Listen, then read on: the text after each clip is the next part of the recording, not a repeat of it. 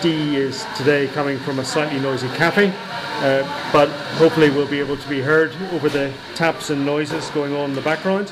I wanted just to start uh, picking up on a theme of the past week, which was a lot on what uh, a commentary being made by Mick Fealty on, on uh, the current state of journalism, and that uh, perhaps it didn't spend so much time investigating Sinn Féin to the same level that the DUP is scrutinised and, and, more broadly, nationalism and is given a slightly easier uh, hand than uh, perhaps unionism, unionism is overall.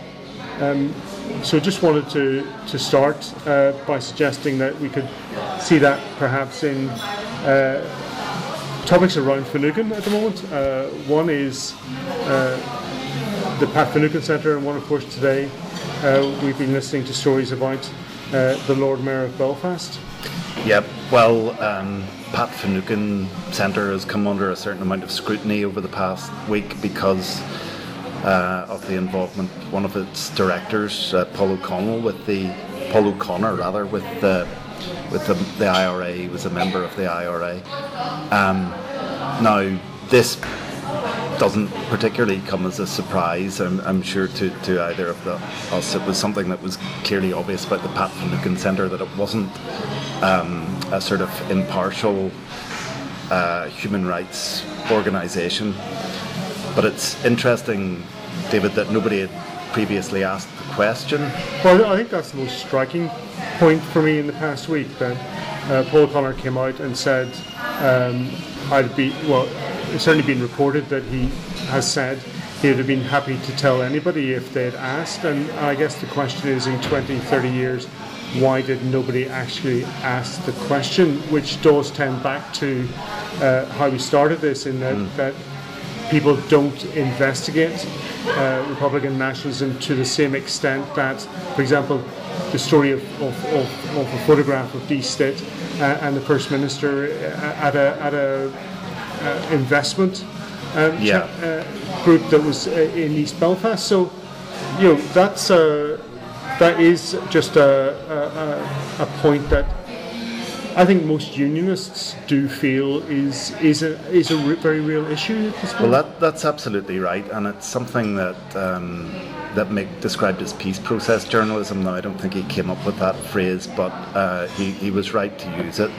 Um, this idea has become kind of embedded in our media that if they uh, dig too deeply into the doings of, of uh, Republicans and Sinn Féin in particular, that they will uncover things that could uh, could derail the embarrass republicanism process or, or embarrass republicanism.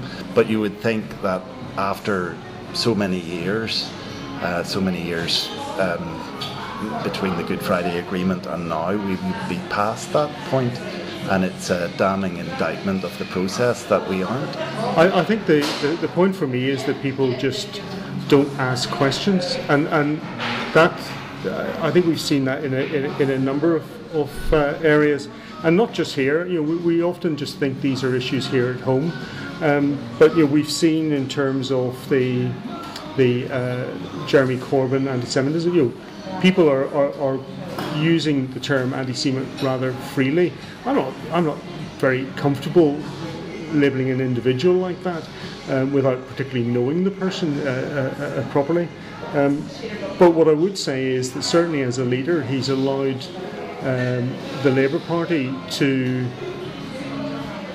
at least project towards the Jewish community that they don't really matter. And, and if I was a leader, I would be worried about that. And uh, I think uh, those that say, you know, he, this is, you know, Jeremy Corbyn has always condemned this sort of thing. I think more people would be saying, yeah, but what has he actually done mm. uh, in that regard as leader of the party?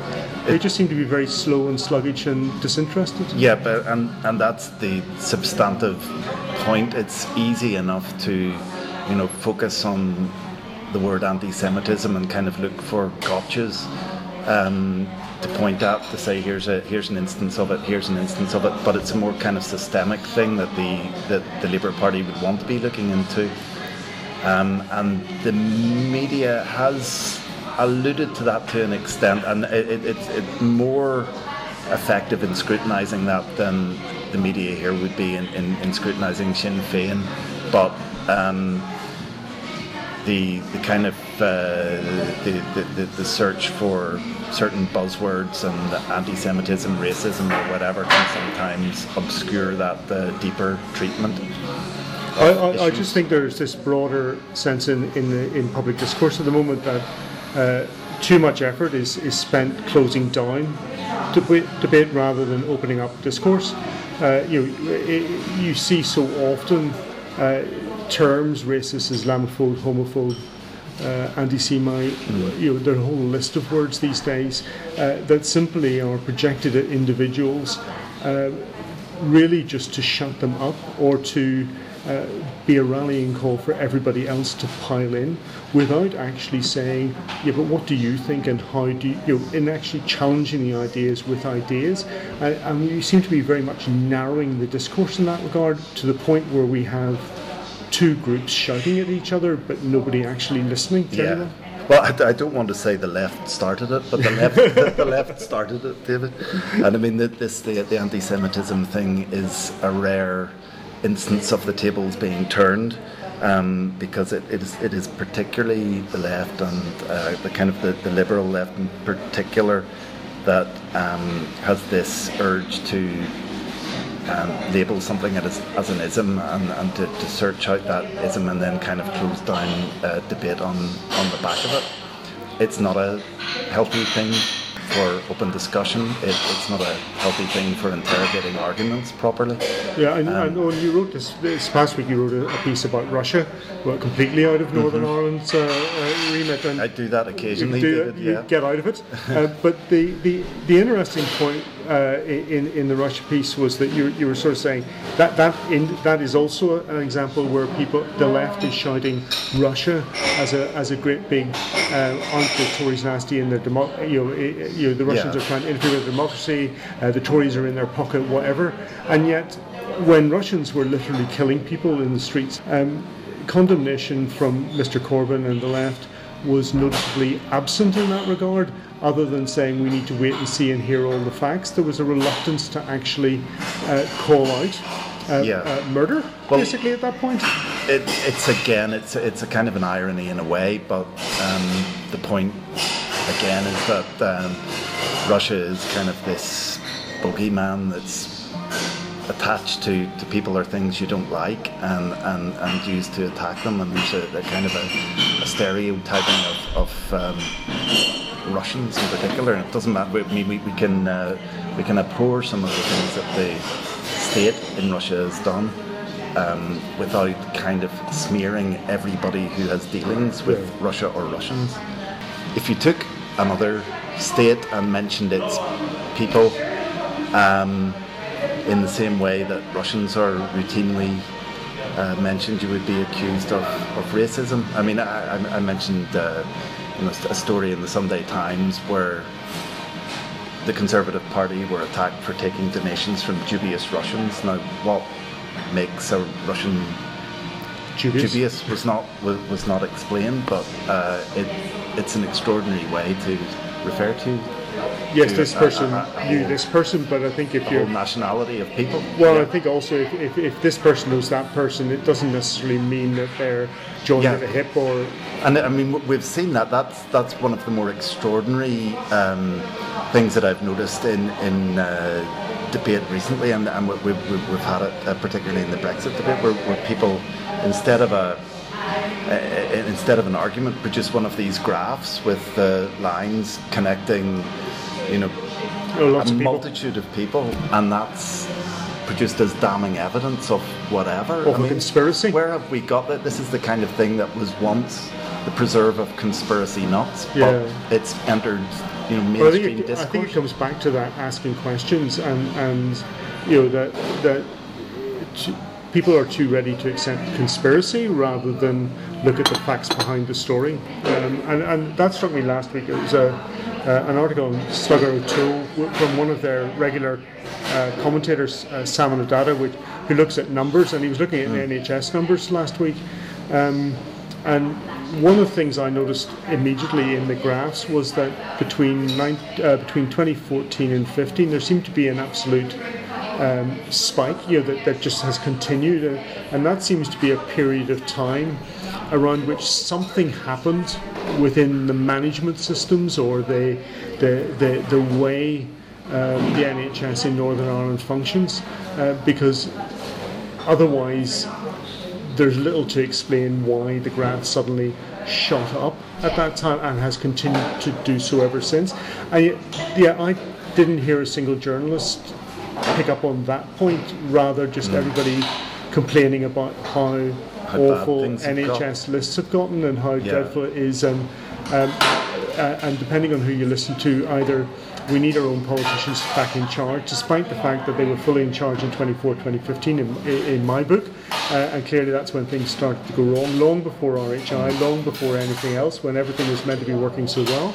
Um, or uh, or that um, uh, there should be direct rule minister brought in immediately to to sort out the waiting lists, um, which I think was basically happened between 2002 2000 and seven, yeah. when, when, when waiting lists started to go down under direct rule when Stormont was suspended at that time was one of yeah. the benefits of Stormont suspension. The, the, the ability to ask questions just seems not to be there. Yeah, I mean that's a, a, perfect example of a good starting point for an investigation, and everybody knows the symptoms of um, of, of, the NHS struggling, the long waiting lists and everything else, but to actually dig down underneath that and find what what's the systemic failure that is causing this on a regular basis rather and that also might get you a, a more lasting answer than let's just in the short term throw a bit more money at this. Yeah, and again, it, it, comes back in terms of the John Finucane story of this past couple of days on him being caught short in the street, which really at, at, at, many levels isn't that important and you know I know the Sinn Féin have kind of suggested that uh, it's no coincidence this story has suddenly broken today but you know if if we want to go into the conspiracy you know match their conspiracy theory then you'd almost say there's no um, coincidence that the story is because Sinn Féin probably put it out themselves to distract from the stories at the weekend about um, about yeah. their own lack of internal democracy and the fact that Sinn Féin overall seems to be completely lacking in direction at the is present a, time. Is it a particularly sort of suspicious smelling dead cat? I, well, I you don't know. know. Yeah, you have to wonder why uh, John Finucane being taken short is worth more column inches and uh, more front pages. In the Northern Ireland media in many ways than um, you know the, the, the Sinn Féin's links to the army council, it, its role, for example, in the take up of RHI, which has kind of been glossed over in the whole coverage of that scandal. But, but, but also from the from um, the, the story around uh, the vote for the deputy leader of Sinn Féin last week, because you know, whilst everybody ultimately focused on the, the actual numbers, the actual outcome of the of the vote in terms of numbers and proportions. It's especially two thirds, one third. If we're back in the conspiracy theories, mm. that wasn't really where the story that lay. The story lay in what is the nature of dissent within Sinn Féin that a third of their their uh, delegates were prepared to vote against the, the deputy leader as appointed. What about the lack of internal debate in that that seemed to be completely closed down? And again, we can only, based on what we know of the uh, internal structurings of that of the Republican movement, uh, by, by figures outside of the leadership itself, or, or the, the, the, public leadership, if you know, or the public-facing leadership. Well, I suppose it was an extraordinary sort of demonstration of dissent in such a centralized organization, an organization that's um, uh, me- message at other times is so disciplined. Uh, it demonstrates as clearly as you, as, as you would like to, to see it that um, although Sinn Féin takes part in the democratic process in terms of elections and everything else. It's, it's not a democratic party in any kind of normal sense of the word.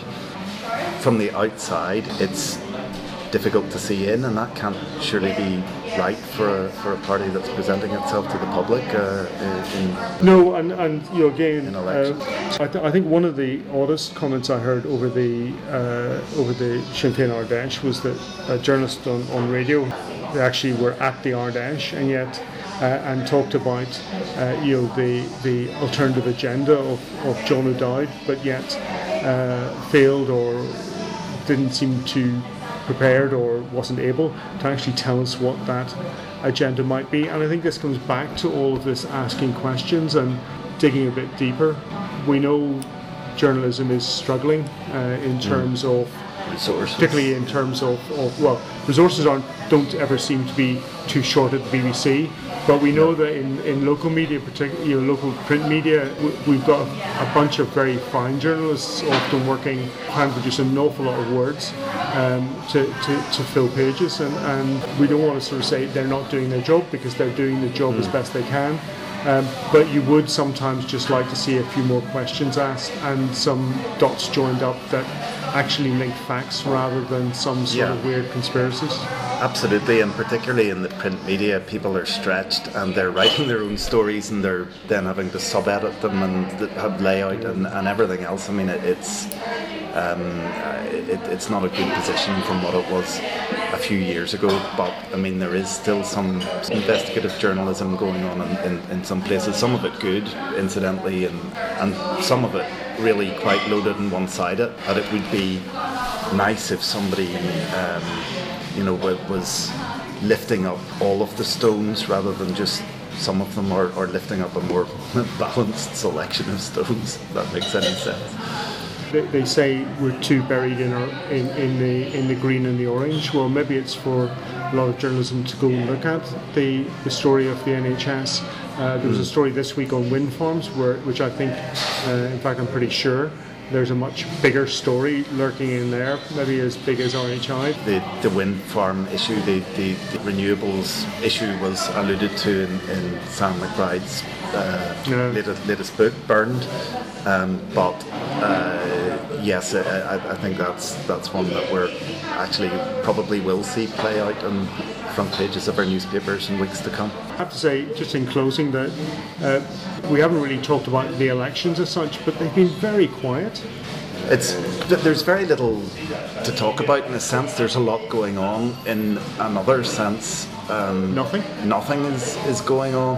It's such a difficult election to to read or, or to call because it's uh, it, there's just so many sort of different moving parts uh, at the same time. It, it, it's a difficult, difficult con- yeah, uh, contest to analyse. Opinion polls we might as well just ignore until the until well, the result comes out. The, the the kind of interesting thing is that whereas the posters were sort of bitten the last time, they're being extremely cagey on, on yeah. this occasion. I suppose those two things are probably related, but from their perspective, it seems to be almost impossible to to read. Yeah, I think I think it's worth looking at Lord Ashcroft polls that came out this week. Uh, mm. He did an article on uh, he, he, on his website, uh, Lord Ashcroft polls.com, I think it is. Uh, he did a uh, piece looking at 15 years of polling. Uh, you know, that this has been 15 years to get to where we are now in terms of our political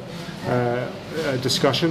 Um, and I thought one of the, some of the interesting things were, you know, the, the, he looked at uh, past past an election where there was a, a, an obvious left-right exchange in terms of diversity and personal security, financial security, uh, and that showed one type of spread uh, of constituencies. But if you looked at the Brexit, it, it showed a completely different spread of constituencies in, in against the same axes. So we're in an election where it's left, right, Brexit, everything is muddled up very, very difficult to call where ultimately everything's going to fall. Yes, and initially we seemed to be, we were expecting a kind of a Lib Dem surge and, and the Lib Dems to, to bite into Labour's vote quite seriously and also the, the, the, kind of Conservative Remain vote. That doesn't seem to be transpiring no. and actually um, Labour seem to be making a bit of a comeback and, and eating back into that uh, Lib Dem vote. So who knows? It's We'll know on the 13th, I guess. Yes. Uh, maybe catch up the week after before Christmas and just look Yeah. at the year and, and what on earth is going to happen next. great. All right. Cheers now.